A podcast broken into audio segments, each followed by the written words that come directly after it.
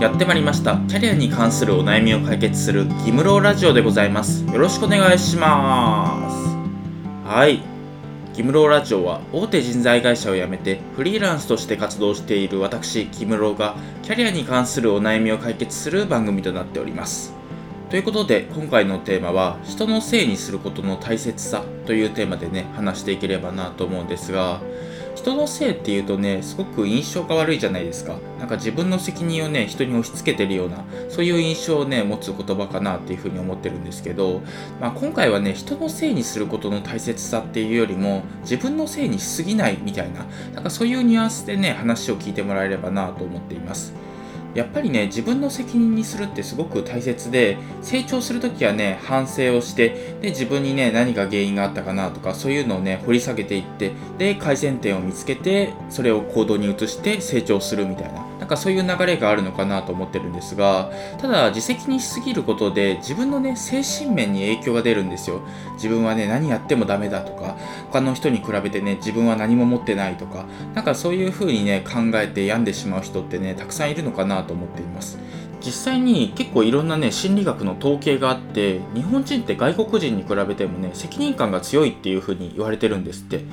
でいろんな責任をね追い込みすぎてでうつ病になってしまうみたいな。なんかそういう傾向の人がね海外に比べても多いみたいです。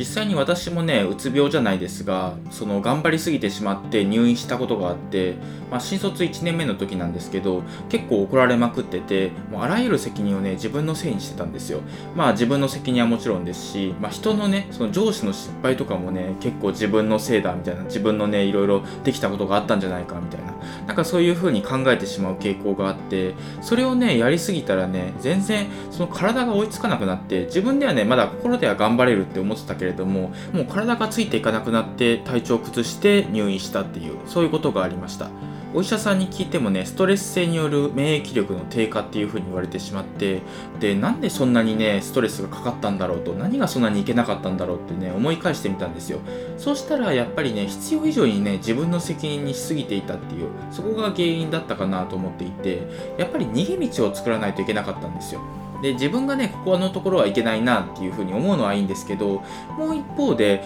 やっぱりここはどうしようもなかったよねとかこれはね他の人のせいだったよねみたいなそういうふうに考えてちょっとね自分の負担というか精神的な負担を減らしていく必要がねあるなってことに気づいたんですよ。つまり何が言いたいかっていうと自責と他責のバランスっていうこれをね是非意識するようにしてみてくださいっていうことですね。特にね成長意欲が高い人はね注意が必要です。やっぱり成長意欲が高いとね反省する機会とかも多いと思うんですよ。それで自分の責任っていうのをね重く受け止めてしまったりとか他の人のね失敗とかもね自分の責任として受け止めてしまったりとかなんかそういうことがね起こり得るのでまあここの部分はね他の人の失敗とかまあこれは人のせいとかそういうふうに考える習慣っていうのをね是非つけてみてください。というわけで今回は以上です。今回は人のせいにすることの大切さというテーマで話してきました。やっぱりねキャリア形成をする上で自分の心の状態っていうのをね健全な状態にしておくっていうのはすごく大事なことだと思うので是非ね自分の成長っていうのを考えると同時に自分の心っていうのもね確認しながら前に進むようにしてみてください。というわけで今回は以上なんですが、まあ、今回の内容とかねキャリア形成に関する情報をねよく発信していて、まあ、ラジオとかね副業演芸場っていうブログをやってるんですがそっちでもね結構有益な情報を発信してるかなと思うので是非興味がある人はね合わせて読んでみててください。というわけで今回は以上です。ありがとうございました。